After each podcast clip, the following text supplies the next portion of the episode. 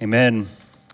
I want to invite you to open your Bibles to Luke chapter 24, verses 44 through 49.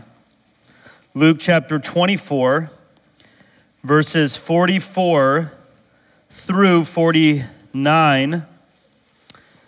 That's the text that the Lord in His providence has given us to focus on this morning. And I want to begin, as we always do, by reading the text.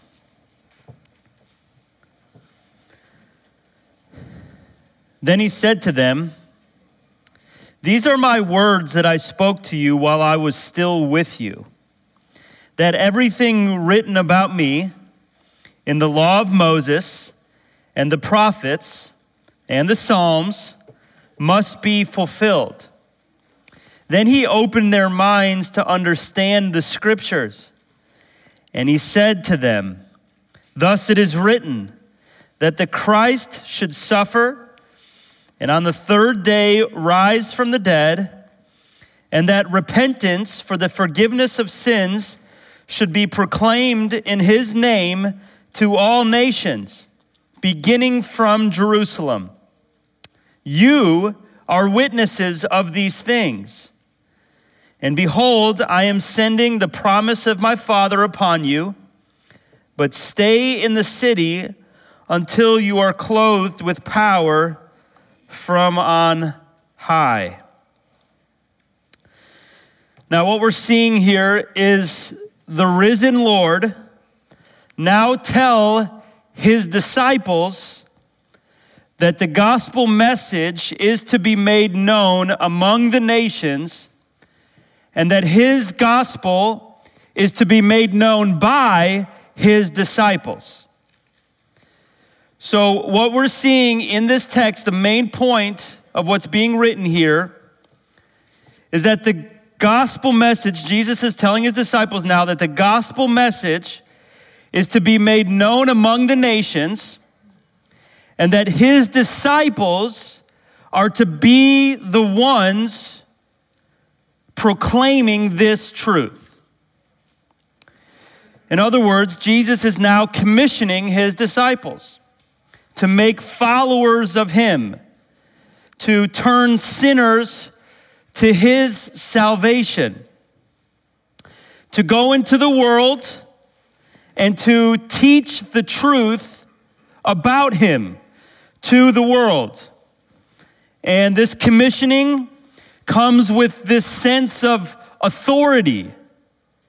They are given authority because the message is true and because Jesus is the Lord. That's why I try to preach with authority because it's not my words, it's the words of the Word, and the Lord Jesus is the Lord over all creation. So his words have authority.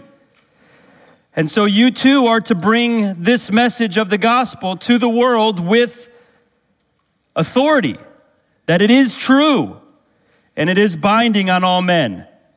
This is what Jesus is giving here is the commission to his disciples to make disciples. And this will be a permanent charge. This will be a permanent charge starting with these disciples and moving into every disciple's duty from that point on until Christ returns. It's a permanent charge, and it's a far reaching charge. So I've entitled this message, The Great Commission. And you've heard that phrase before, but this is what it is it's a great, permanent, far reaching, authoritative commissioning of the disciples. And this is according to Luke's gospel. And so this sermon will serve as part one of, of this section here.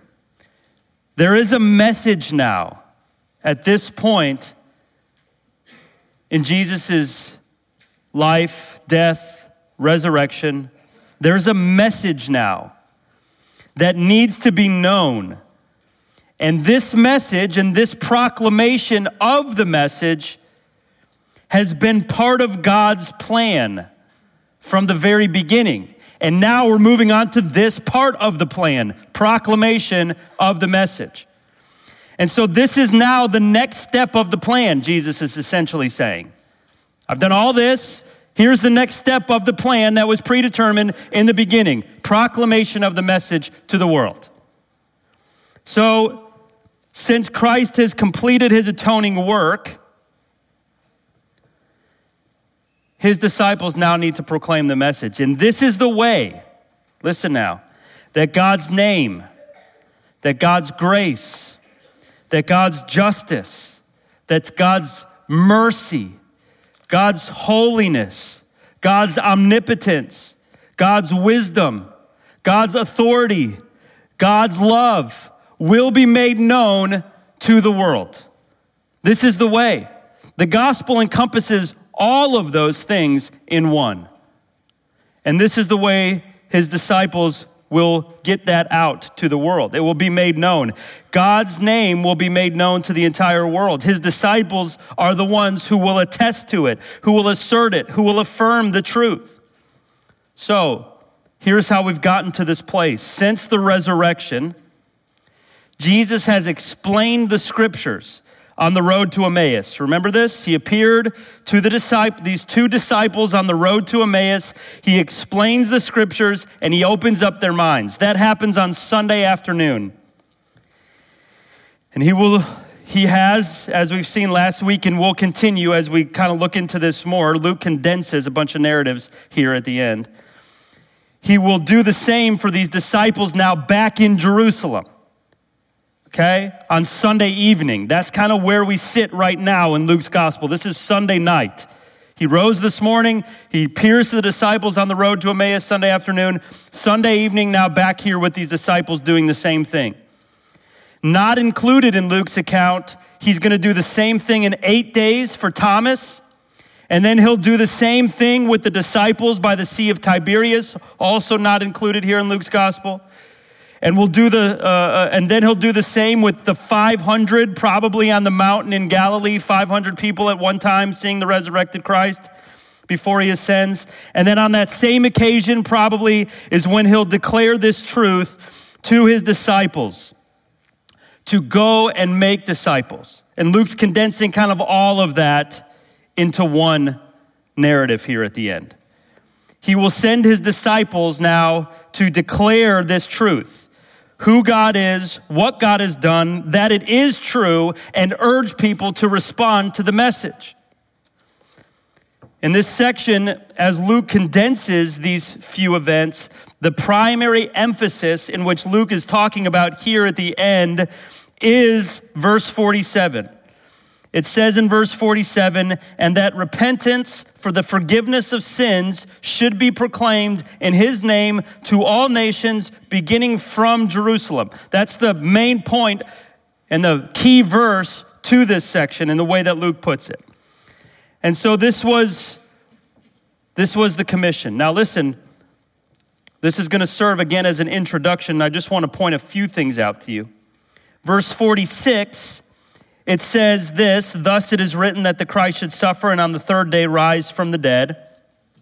And then verse 47, and that repentance of forgiveness for forgiveness of sins should be proclaimed in his name to all nations. In other words, therefore, this point of proclamation to the world was also eternally decreed, just like the life, death, burial, and resurrection of Christ. This is now the next step in God's plan. This is what he planned. This is part of God's redemptive plan that his disciples, which is what 48, verse 48 implies, you are the witnesses of these things, so that his disciples, beginning in Jerusalem at this point in history, would go now to proclaim to the whole world to know and to worship and to serve the only true living God, the one who created them the one who created everything, the one who would have the worship of all people everywhere in every generation, which requires, verse 47 says, repentance. Repentance for the forgiveness of sins should be proclaimed.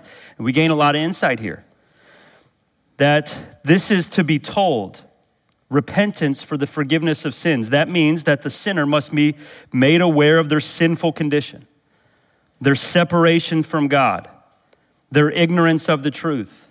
Their blindness towards God, their enmity with God, their eternal offense against the true God, that they've gone their own way, that they're in desperate need to be reconciled to the one true living God, to have peace with this one true living God, to escape his eternal and just judgment. Because of their sin.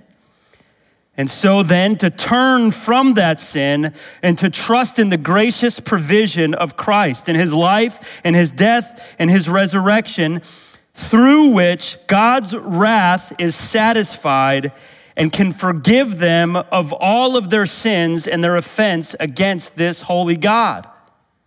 This is the message. You could say that all people everywhere should know, love, worship, and serve him. In order to do that, it requires forgiveness because they are at enmity with this God and they don't know that. Or they do and they're, they don't care. It requires forgiveness of sins. And to have forgiveness of sins, one must turn from their sin and trust in Christ. And in order for them to do that, that message has to be proclaimed to them so that they know how to do that. And his disciples are to be the ones who proclaim that reality. That through the empowering of the Father's sovereign gift of the Holy Spirit, that this next step in God's redemptive plan is to go and make disciples. And you and I desperately need to hear Jesus' words here. We got to hear his words here. They are his words to us about what we should be doing. They're His words. If you are in Christ, your task now, until the Lord returns, is to make disciples. That is your task. That is all of our task. If you are in Christ, this step now in redemptive history is to go and make disciples. That's always been part of God's plan. And now you are sitting in the middle of that era of history, of redemptive history. That's where you sit to make disciples. So we're going to spend a few weeks here. And I want this week, as I said, to serve as an introduction. And next week, we'll get into these verses in particular. This week, I want to serve as a foundation about the Bible's teaching on evangelism. If we know that's the task, what is, what's underneath all of this that we can even understand this rightly. Because I'm afraid we have a little bit of a superficial understanding of it. And if you understand the magnitude of what is going on in evangelism biblically, I think you're going to do it. So, we're going to divide the matter into four headings. Number one, the mission of evangelism. Number two, the meaning of evangelism. Number three, the motivation of evangelism. And number four, the message of evangelism. So, the mission, the meaning, the motivation, and the message. And so, I want to start by laying before you the mission of evangelism. Here's what we need to understand, okay? God's chief commitment is to his own glory. He is radically committed to the glory of his name. Isaiah 42 8 says, I am the Lord, that is my name. I will not give my glory to another, nor my praises to graven images. Isaiah 48 11 says, For my own sake, for my own sake, I will act. For how can my name be profaned? And my glory I will not give to another. Ezekiel 36, 22 through 23 says, Thus says the Lord God, It is not for your sake, O house of Israel, that I am about to act, but for my holy name, which you have profaned among the nations where you went. I will vindicate the holiness of my great name, which has been profaned among the nations, which you have profaned in their midst. Then the nations will know that I am the Lord, declares the Lord God, when I prove myself holy among you in their sight. And so God is radically committed to his own glory, and that is true also in salvation. God's great and most ultimate end in saving sinners is not to make much of them, but to make much of Himself. To make much of Himself. And you have to know this. Sinners are forgiven and they get the great blessings of having God, but He's the end of the gospel. First Peter tells us He saves sinners to bring them to God. Not that you would get your greatest thing on your own so that you can live independently from God, but so that you could be reconciled to God. That's the whole point of the gospel. And by getting God, you get the greatest thing that you could ever possibly have. And so the scriptures are not man centered, they are God centered. This is a redemptive narrative where God is at the center of the narrative. Isaiah 43, 6 through 7 says, Bring my sons from afar and my daughters from the ends of the earth, everyone who is called by my name and whom I have created for my glory, whom I have formed even when I have made. Isaiah 43, 25 says, I, even I, am the one who wipes out your transgression for my own sake. 1 John 2:12 says, "I'm writing to you little children because your sins are our sins have been forgiven you for his name's sake." Ephesians 1 6 and 12 and 14 says that all of our aspects of salvation are for his name to the praise of his glory. Ephesians 2 4 through 7 said, But God made us alive together with Christ, so that in the ages to come we might show the surpassing riches of his grace and kindness toward us in Christ Jesus. And so God is committed to this. Now, listen, stay with me here. We need to understand that ultimately God's mission in the world is to bring glory to his name. How does God ordain this to happen? Well, He ordains it through the preaching of the gospel. Through the preaching of the gospel, or what we call evangelism. Romans 1:16, James 1:18, 1 Peter 1:23 says this all happens by or through the word of truth. That's God's means 2 Corinthians 4:15 says, "For all things are for your sake, so that the grace which is spreading to more and more people may cause the giving of thanks to abound to the glory of God." In other words, the gospel leads to conversions, which creates worshipers, which creates God being glorified. Pretty simple formula. So I want us to look at this progression through redemptive history. This is a biblical theological look. Now, you have to understand that there is more to this idea of evangelism than your kind of topical surface level understanding that you've kind of created in this category. God has been doing something from the beginning of time.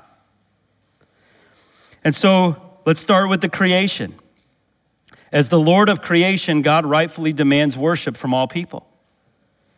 And then we see the fall. So we got creation and the fall, which is the rejection of his lordship.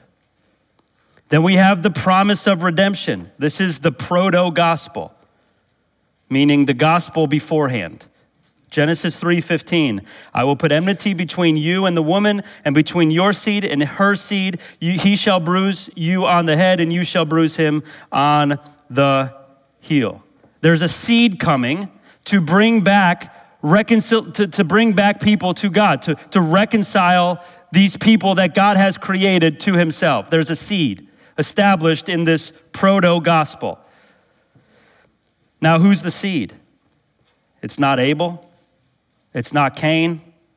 It's not Seth. It's not Noah.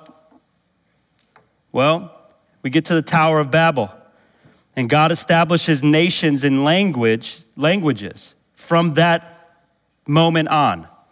So now he makes it impossible for the nations to communicate with each other. So even if the seed does come now, they're going to need God's grace to get it to everyone. God spread it all out, right? Genesis 11, 9, therefore, the, its name was called Babel because there the Lord confused the languages of the whole earth, and from there the Lord scattered them abroad over the face of the earth. So, what does God do at that point? God calls one nation through a man named Abraham. And the plan of redemption begins with the introduction of this particular nation.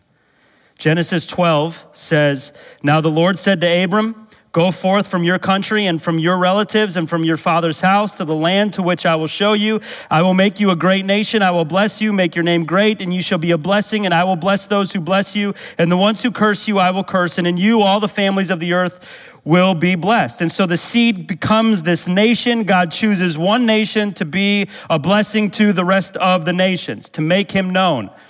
That's why Israel was distinct. That's why God set up the ceremonial law for this nation to distinguish them among the other nations. These, this was the nation that served Yahweh and from whom, through whom, the seed, God's promise, would come. And so we have this isolation of Israel, and then we have their witness. And so they have this law now that God has given them. And Israel's kind of great commission in Deuteronomy chapter 4, verses 5 through 8 says, See, I have taught you statutes and judgments. Listen now, listen just as the Lord my God commanded me, that you should do thus in the land where you are entering to possess it. So keep them and do them, for that is wisdom and your understanding in the sight of peoples who will hear all these statutes. Okay, so they're given a law and they're to be a, a, a witness that they serve Yahweh. And as they keep this law, here's what the other nations will say Surely this great nation is wise and understanding. For what a great nation is, what great nation is there that has a God so near to it, as is the Lord our God whenever we call on him? Or what great nation is there that has statutes and judgments as righteousness and as the whole law which I am setting before you today? These other nations would say, You serve the true and living God. They were to be distinct. And then we move into the Davidic covenant to where now, this seed is going to come not only through a nation, but through a kingdom. And this is where we transition to the monarchy. It becomes clear that God will draw the nations to himself through his ruler in particular. 1 Kings 8, 41 through 43 says also concerning the foreigner who is not of your people Israel, when he comes from a far country for your sake, for they will hear of your great name and your mighty hand and your outstretched arm, when he comes and prays towards this house here in heaven and in your dwelling place, and do according to all in which the foreigner calls to you, in order that all the peoples of the earth may know your name, to fear you, and to your and, and do uh, as do your people Israel, that they may know that this house house which I have built is called by your name. And so the nations were to know the true God through this. Now, all of this, and I'm fast forwarding, converges, listen, it converges in the New Testament. Who's the seed? Where's the seed? Well, Luke 1 31 through 33 Behold, you will conceive, and in your womb bear a son, and your name, and you shall call him what? Jesus and he will be great, and he will be called the Son of the Most High, and the Lord God will give him the throne of his father David. He will reign over the house of Jacob forever, and his kingdom will have no end. The understand that at this point is that the emphasis is now on the extraordinary salvation that God provides through his son who is the seed to the nations. And so God is on a mission to bring glory to himself, and now we see it is made possible and done through his Son for both Jews and Gentiles. Isaiah 49 6 says, It is, um, it is too small a thing that you should be my servant to raise up the tribes of Jacob and restore uh, the preserved ones of Israel. I will also make you a light to the nations so that my salvation may reach to the end of the earth. In other words, listen now. In other words, this plan that was happening through one nation is too small. It, it's, it's his, he's too worthy to only be known by one nation. He needs to be worshiped and served by the entire world. And that was his plan from the beginning. He was just working it through this one nation. So God will bring glory through, bring glory to himself through the seed of Abraham, the son of David, the king of Israel, and now we understand his son, Jesus Christ. And so this is the mission for God's people, which is now revealed. And this is the means by which God will call and bless the nations. Mark 16, 15 through 16 says, He said to them, Go into all the world and preach the gospel to all creation. He who has believed and been baptized shall be saved, but he who has disbelieved shall be condemned. Luke 24, our verses here he's saying the same thing. John chapter 20, verse 21. So Jesus said to them again, Peace be with you. As the Father has sent me, so also I will send you. And so, how did the Father send Jesus? Listen, what was his mission statement? Well, Mark 10 tells us to seek and save, Luke 4 to preach the kingdom of God, John 1 to forgive sins, John 3 to give eternal life. 1 Timothy 1 to save sinners. 1 Peter 3 to bring people to God. And so that mission, listen now, that mission informs our mission. Now we pick up the mantle, and this is our mission as God's people. Matthew 28 says, Go therefore and make disciples of all nations, baptizing them in the name of the Father, Son, the Holy Spirit, teaching them to observe all that I have commanded you, and I am with you always, even to the end of the age. Acts 1 8, you shall be my witnesses in Jerusalem, Judea, Samaria, and to the remotest parts of the earth. By the way, some people take that verse and say, What's your Jerusalem? What's your Judea? What's your Samaria? Listen, that's not an appropriate interpretation of that text. You are the ends of the earth. It literally started in Jerusalem, then Judea, then Samaria, then to the ends of the earth. Guess where you sit? The ends of the earth. The gospel has gotten to you from Jerusalem. Now you just keep bringing it on to the ends of the earth, right? You don't have a Jerusalem of yourself and a Judea yourself and a Samaria yourself. You're the ends of the earth. The gospel's gotten to you. Literally, it started in Jerusalem. And now you bring it continually to the ends of the earth. So, this is the commission that Jesus makes. And it's now an issue of obedience. Evangelism is the mission of the church. Evangelism is the mission of the local church. Listen now. The church's commission is to go proclaim. If you say, What is the mission? Listen, what is the mission of the church? The mission of the church, strictly speaking, what do we go do? What's the mission? What do we go out there to do? There's only one. It's not to alleviate poverty, it's not for societal transformation, it's to evangelize, to make worshipers of God. Those things can assist. By the way, most of the times it speaks of aiding the poor. In the New Testament, it deals with those inside the walls, inside the church. That's what it's speaking about in the New Testament. Rarely do you see the church's mission be commissioned to go and alleviate the world's poverty alone. That's not the mission. You can do that if it aids in gospel sharing but you're to take care of the poor in the church. And by the way, as an individual Christian, sure, do good to all men as you can. If you have the resources and the time to do it. First comes family, then comes the, the church and its elders, then comes the, the, your, uh, the, the people in the church, then comes your neighbors, then, if you can, all men. But one thing you are to do to all men for sure, no question, all of the time, for the lost world is to evangelize. The church is built up, the world needs the gospel. Very simple. We come here to be built up, the world needs your gospel, needs the gospel of Jesus Christ. There's a level of ethics as to what you should spend your time doing for the world.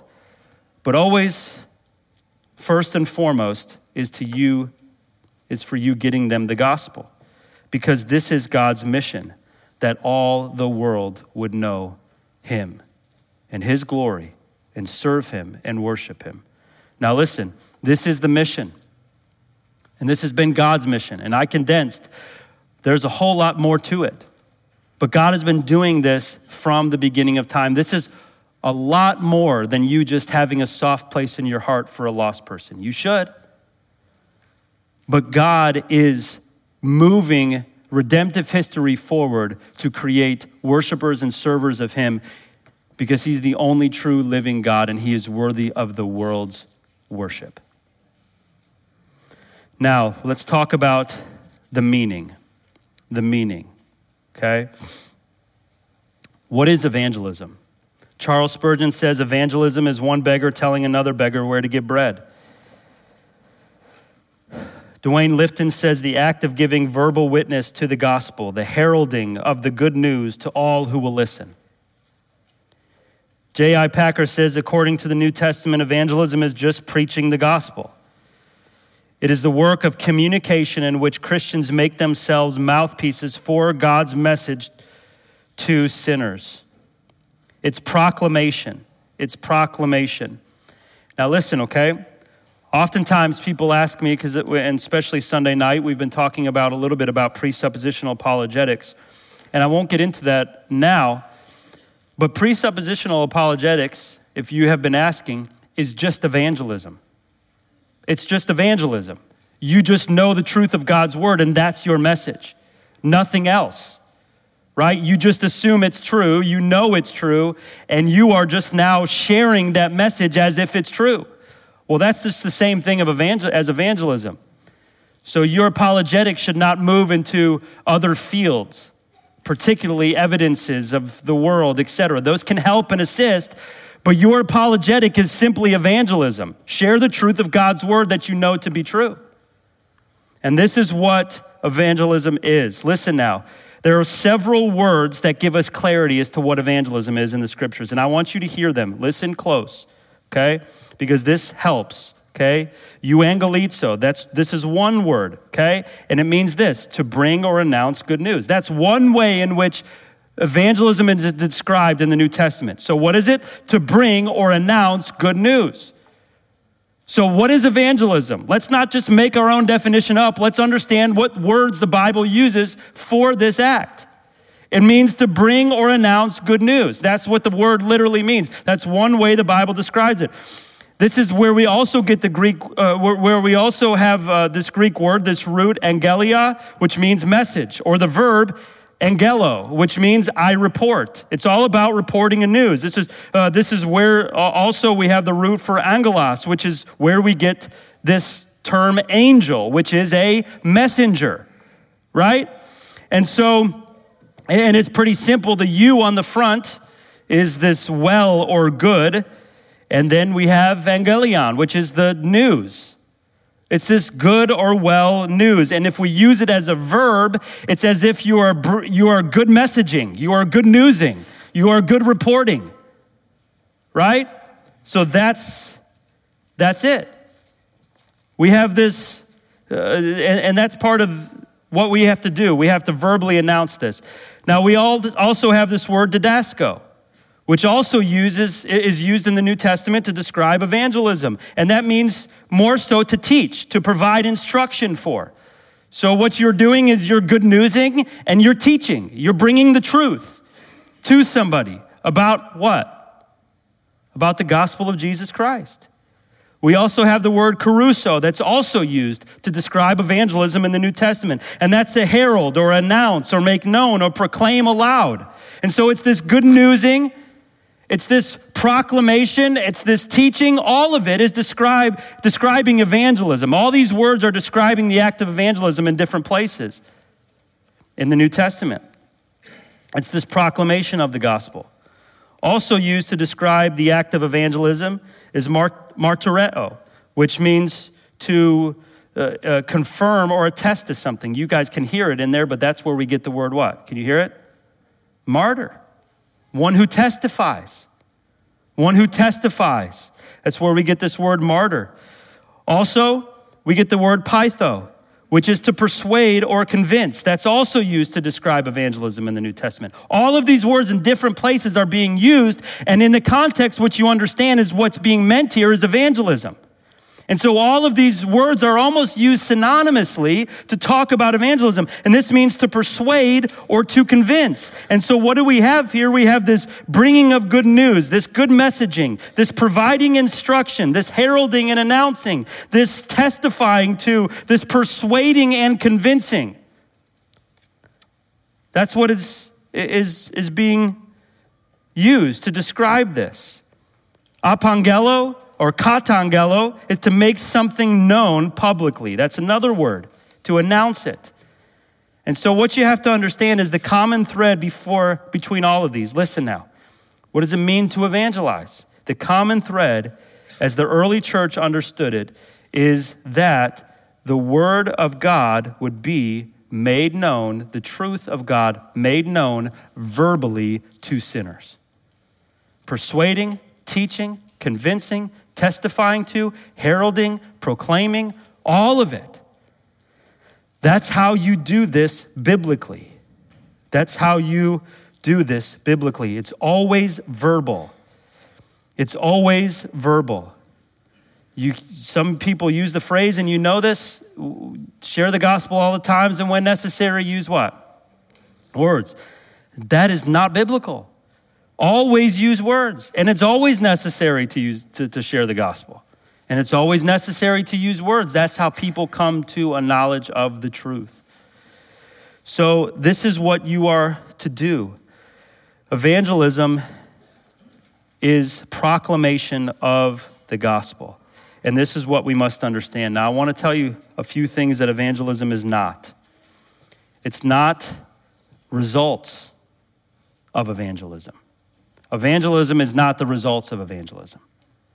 You might say, well, no duh. Well, listen now. Evangelism, Mark Dever says in the Gospel pers- and Personal Evangelism, may not be defined in terms of results, but only in terms of faithfulness to the message preached. You got one job to convince, proclaim, teach, make known, testify to, persuade, convince the sinner with the message of the gospel. You don't have to worry about anything else. Right? This is what you are to do. Anything else will keep you from evangelizing.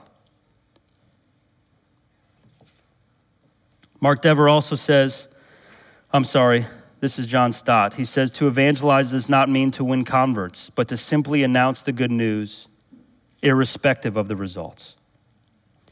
Evangelism is also not inviting unbelievers to church. You should do that. You should certainly do that. Bring them here. And don't be ashamed of the word of God being preached. Some people, I think, feel if I bring my lost person, they're going to um, be hit with a fire hose, right? Not only be shot at with the fire hose, the fire hose is going to hit them. But listen now the truth of God's word is what will make them aware of their sin and how they will come to know Christ. You can't be ashamed of the gospel. That's what Paul said. I'm not ashamed, for I know whom I've believed. Right? And that's why he says, I'm not ashamed of the gospel, for it is the power of salvation to everyone who what? Believes. And so it's not inviting someone to church. You should do that, but don't say I shared the gospel when you invited someone to church. You have to share the gospel. That's what Jesus is calling his, his disciples to do. Uh, uh, evangelism is not praying for unbelievers, but you should do that. But you should also know there's a distinction. You must pray, but you also must share. It's also not sharing your testimony. You should do that. But there is an explicit gospel message that must be shared for a sinner to come to salvation. Mark Dever also says the, an account of a changed life is a wonderful and inspiring thing, but it's the gospel of Jesus Christ that explains what it's all about, and how it happened. It's the gospel that turns sharing a testimony into evangelism. He also says testimony is, of course, popular in our postmodern, that's a good for you age. Who would object to you, to, to you thinking you've gotten something good from Christ? But wait and see what happens when you try to move the conversation from what Jesus has done for you to the facts of the life, death, and resurrection of Christ and how it applies to your non believing friend. That's when you discover the testimony is not necessarily evangelism. And so we have to share the, the gospel. Evangelism is also not social action or maintaining some sort of Christian presence. You should have a Christian presence. But that's not evangelism. Mark Dever says displaying God's compassion and kindness by our actions is a good and appropriate thing for Christians to do. But such actions are not evangelism. They commend the gospel, but they share it with no one. To be evangelism, the gospel must be clearly communicated, whether in written or oral form.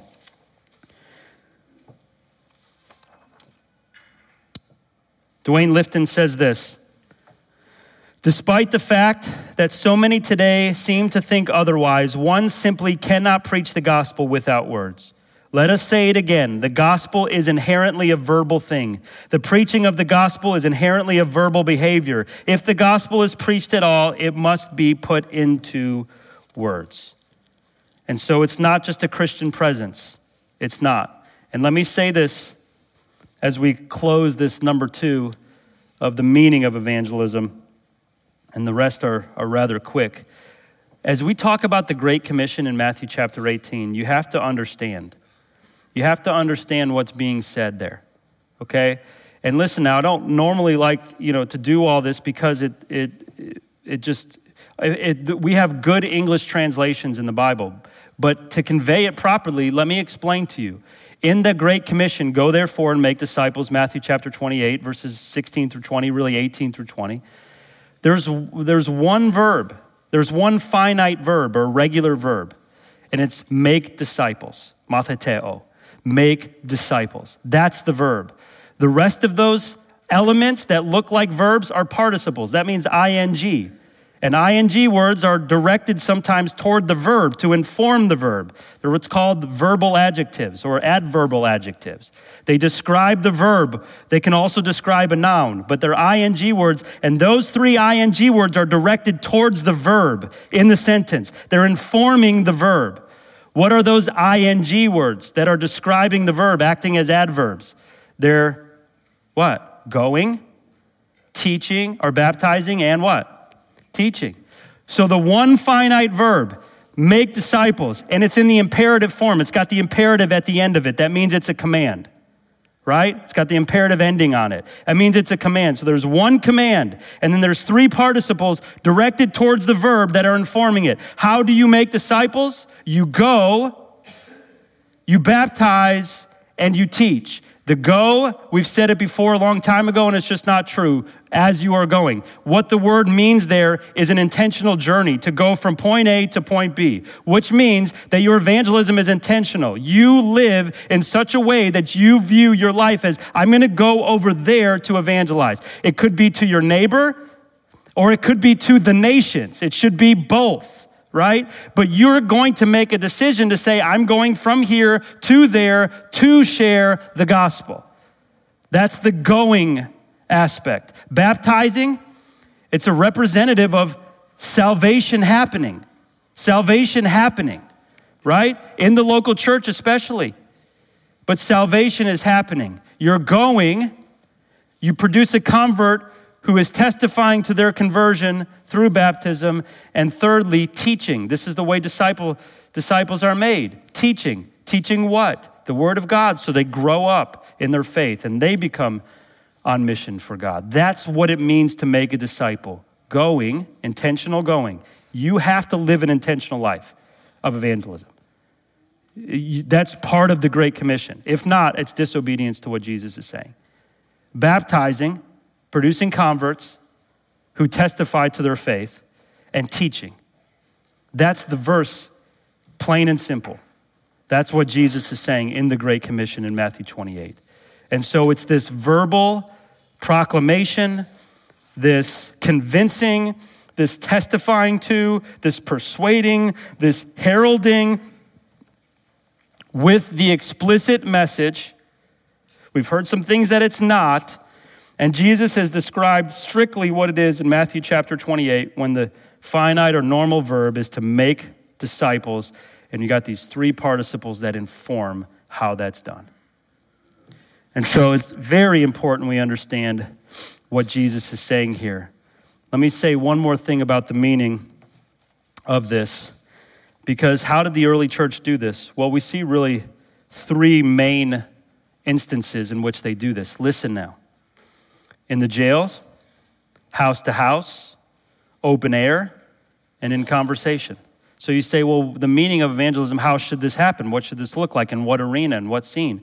Well, in the New Testament, we see most of the scenes in jail, house to house, open air, conversation on, I forgot, the synagogue and temple. So you got the jail, house to house, open air, conversation, and the synagogue and temple. That just kind of sounds like everywhere, doesn't it?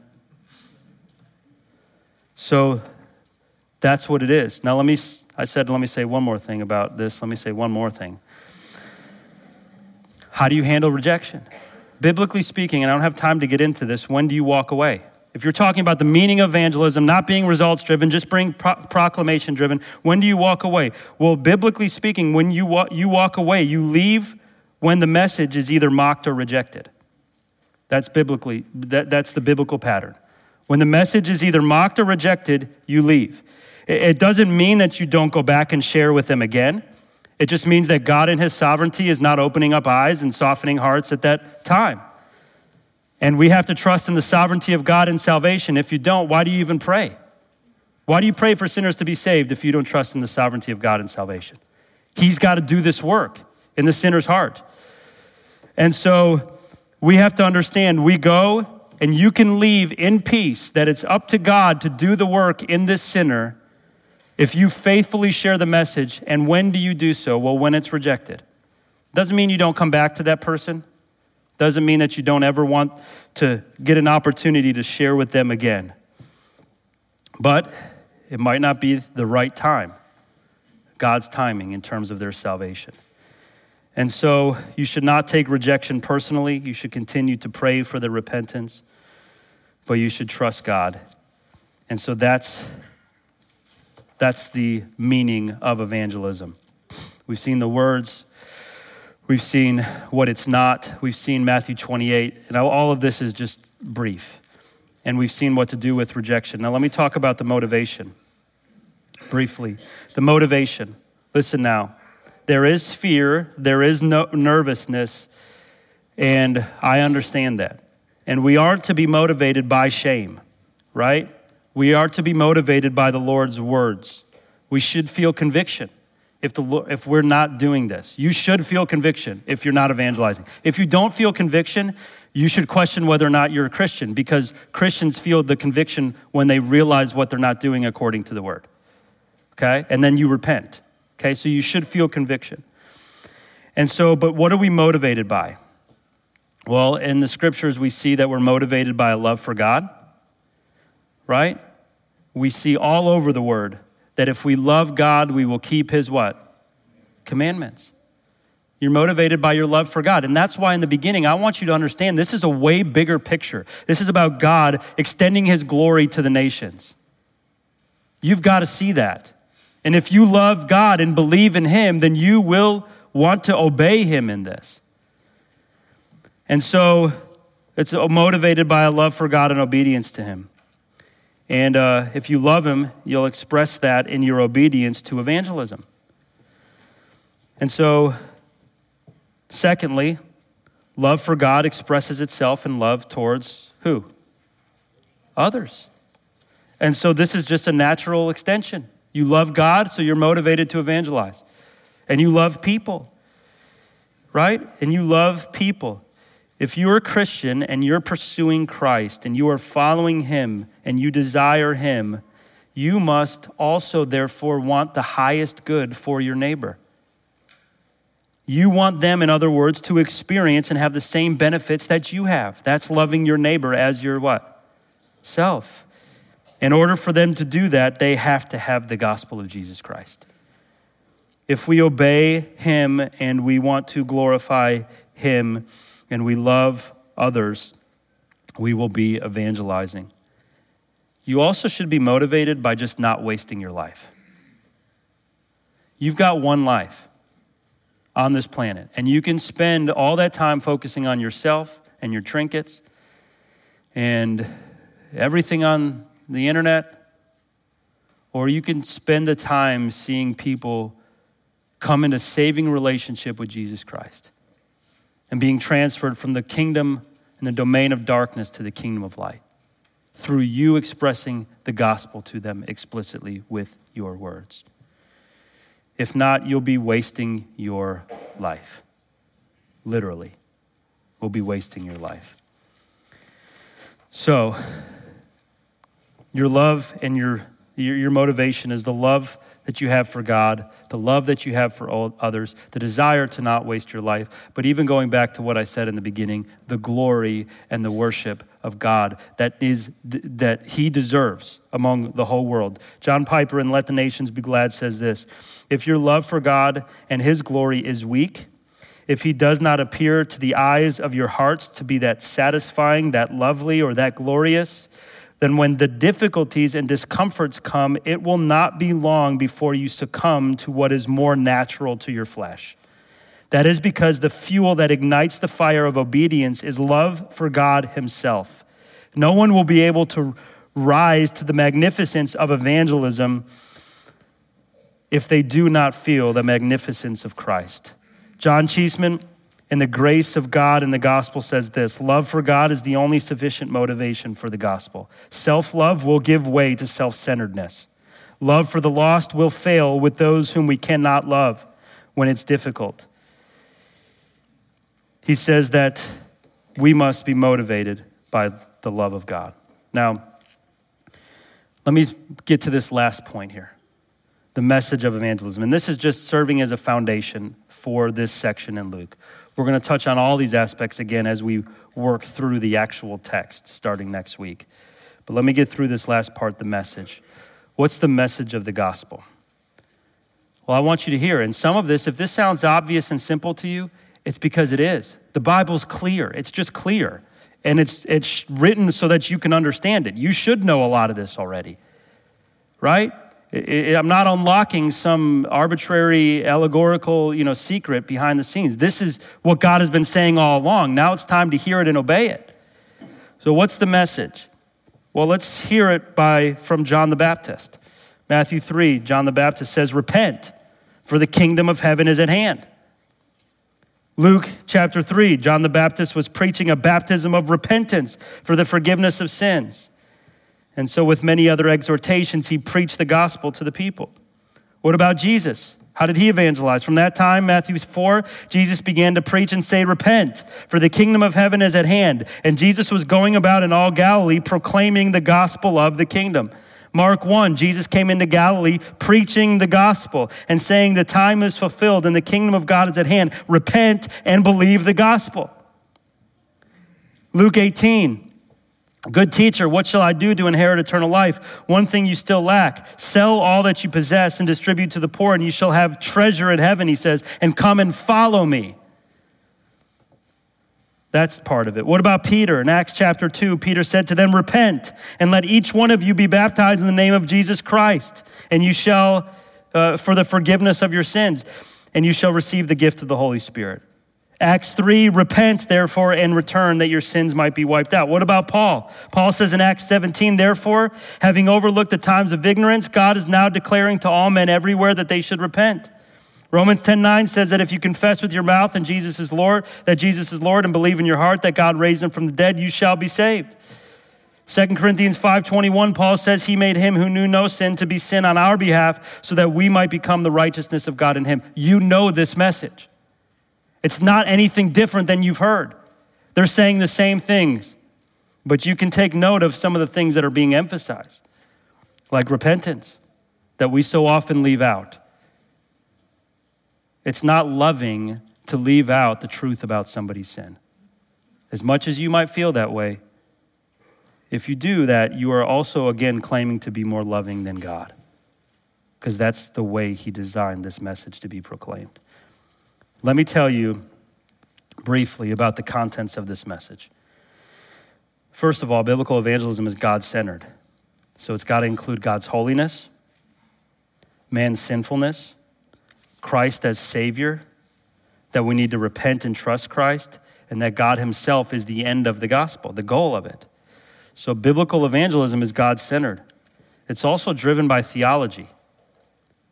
You, you, in this day and age, theologians usually don't evangelize, and evangelists don't usually have good theology. We need to be both. You need to be both. You're not going to tell someone a message that you're unsure about and that you don't really have clarity about and also lead them astray. I don't want you to do that. Don't go evangelize with anybody till you get that straightened out. But if you also know the word of God and truth, then that should that, that it's true in what it says, then you should go out and share that with other people. We want to be evangelistic theologians here, right? The goal is not to reduce the gospel to a minimum. That's not the goal. The goal is to explain the truth. So, biblical evangelism is also discipleship oriented. It doesn't stop with a decision. Biblical evangelism emphasizes the faithful following of Christ above a one time, spot on response. Right? It teaches an unbeliever to count the cost. Right? It teaches uh, uh, uh, an unbeliever that they have to continue following Christ and submitting to his lordship as the evidence of their true decision. True evangelism talks about the brevity of life, right? So listen now, let me give you critical components to this. What are the, what are the essential things to evangelism? Well, let me just sum them up like this, and we've always told you this who God is, who man is, who Christ is, how we respond. Pretty simple, right? And so teach them that God is holy, He's the creator of everything, right? He is the authority over all creation. Everyone's accountable to Him. As much as you don't want to be, He made you. And you are accountable to His law, whether you like it or not. And whether you say, I'm going to go my own way or not, you will still stand before His throne. And that takes humility to receive that. Right? Genesis 1 1, in the beginning, God created the heavens and the earth. Psalm 24, to each is the Lord's. Uh, the earth is the Lord's and all its fullness, the world and those who dwell in it, for he has founded it upon the seas, established it upon the waters. Psalm 50 Every beast of the forest is mine, the cattle on the thousand hills. I know all the birds of the mountains, the wild beasts of the field are mine. If I were hungry, I would not tell you, for the world is mine in all of its fullness. Not only is he the creator and Lord of all things, but he's also holy. He's without any sin completely pure, perfect, all powerful, set apart, knows right from wrong, the only God, the only ruler of creation. 1 Samuel 2 2, there is no one holy like our God. There is no one, uh, there is no one besides you, nor is there any rock like our God. Habakkuk 1:13 your eyes are too pure to approve evil you cannot look on the wickedness on wickedness with favor Psalm 5 says he hates the sinner. I know some of us say, well, he hates the sin, not the sinner, but he doesn't send the sin to hell, he sends the sinner to hell.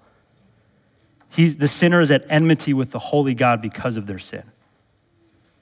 They've got to understand that, and they've got to understand God rightly. One time when I was in seminary, we're almost done, by the way. One time when I was in seminary, I was in a class, James Hamilton was our teacher, and some systematic class, and we were in theology proper, and he gave a picture of God. And I went home, and when I got home, Uh, you know, the carpool of friends dropped me off. Chad was with me. When I got home, I went into my room and I got down on my knees and I wept.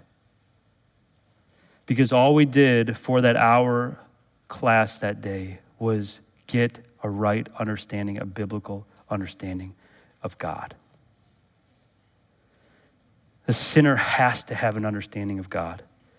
And God requires perfect obedience to his law. Requires perfect obedience to his law.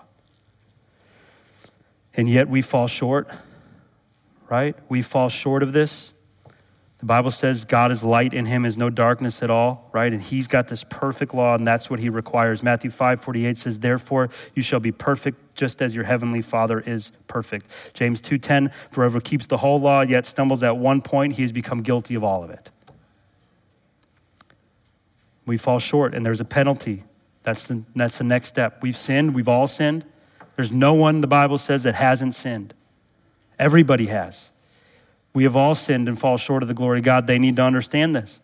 And then you need to show them the penalty of their sin, which the Bible describes as being apart from God forever. Ecclesiastes about our sin says, Indeed, there's no one righteous, not a man on the earth who continually does good and never sins. Romans 3, there's no one righteous, not one. You guys know all of this. Sin is disobedience and rebellion towards God in the way that we live. Now, listen here. Listen. The penalty for that is separation from God. Relational separation, right? People created in his image to live with him in relationship, to enjoy him and to know him, now are alienated from him. In this world, and also in eternity. Listen now, there's judicial separation, which means they are separated from God in terms of his judgment on them in their life. So, who God is, that we are all sinners, that there's a penalty for that sin, which is alienation from him in this life and eternal separation from him in the next. I'm moving through this pretty quick because of time, um, but I'm going to give you something that'll clarify it. And we're almost done. The next aspect that's important is that no good works can save anybody. God's holy, we're all sinners. There's separation from Him as the penalty. Your good works can't save you. Uh, they've already made you an enemy of God. And in addition to that, you can't do enough of them now to make up for that. You just continually go into more and more debt from God. Right? Titus 3 says he saved us not on the basis of our deeds that we've done, but according to his mercy. Now, the next step that Jesus Christ alone provides salvation for everyone who believes. That Jesus came to the earth as both God and sinless man. We've talked about why that's so important. I can go over that with you later if you, if you have questions. That he died on the cross. Remember, substitutionary atonement, what we've been talking about really through the last six months of Luke. Jesus died on the cross to pay the penalty for our sin and restore us back to a relationship with God, right? 2 Corinthians 5:21 He made him who knew no sin to be sin so that in him we could become the righteousness of God. Right? So this is the other element. Now listen, Jesus also rose from the grave is alive today. We talk about the resurrection and then we instruct them to repent and believe. To turn away from their sin and living for themselves, to repent of all that dishonors God and to trust in the merit of Christ alone for their salvation. A good question that I like to ask oftentimes when we talk about this is if God were to, if you were to come before God today and He were to ask you, What have you done that I should let you into my kingdom? There's only one answer. And this shows whether or not the person is trusting in Christ or not. The answer is only this Jesus paid the penalty for my sin. That's why you should be led into the kingdom. There's no other answer. If the answer has anything to do with your good works, you don't know Christ. The word that's translated into confessing in the Bible is literally to say the same things. Homologeo, meaning to say and the same. Say the same. That's why when we require repentance here in this church, with church discipline or with someone coming to know Christ, we require them to say the exact same thing that God says about their sin, because that is confession. They need to know their condition and confess it. It means to say the same thing. So they confess their sin, they turn away from it and they trust in Christ as the only one, the only merit for forgiveness of sin. And as you end the conversation, you don't want to give false assurance. You just don't. You're not, our evangelism teacher in seminary used to say that we're not in the assurance business. You want to encourage them to keep following Christ. Celebrate with them for the decision they made, but encourage them to work out their salvation. And so, listen, what I want to provide for you guys, and what we just revamped and redid, is our gospel tract that many of you guys have used before. And we just clarified, brought more verses, made, made this more faithful to the gospel. Okay? Bo and I worked hard on this together. Laura produced it for us. They're outside in the lobby at every door. Right here. These three doors, they're on both sides of these uh, th- these double doors here, and they're on also the other, the other door that you use to walk outside there in the front. You can always grab one. I want you to grab one today. And this is something that you can use to go sit down with a lost person in your life and just walk them through it. Open up the Bible with them. Share this gospel message with them. And we believe it's more faithful even at the end. It asks for a response Will you repent and believe in Christ? And so you can take these as these gospel tracts and use them to help you in your evangelistic effort. And my hope is that as we make our way through this section of Luke, that will it will ignite in us a desire and a passion to make Christ known. So let's pray. Father, we come and I just pray by your mercy and by your grace that you'd use some of this to make us obedient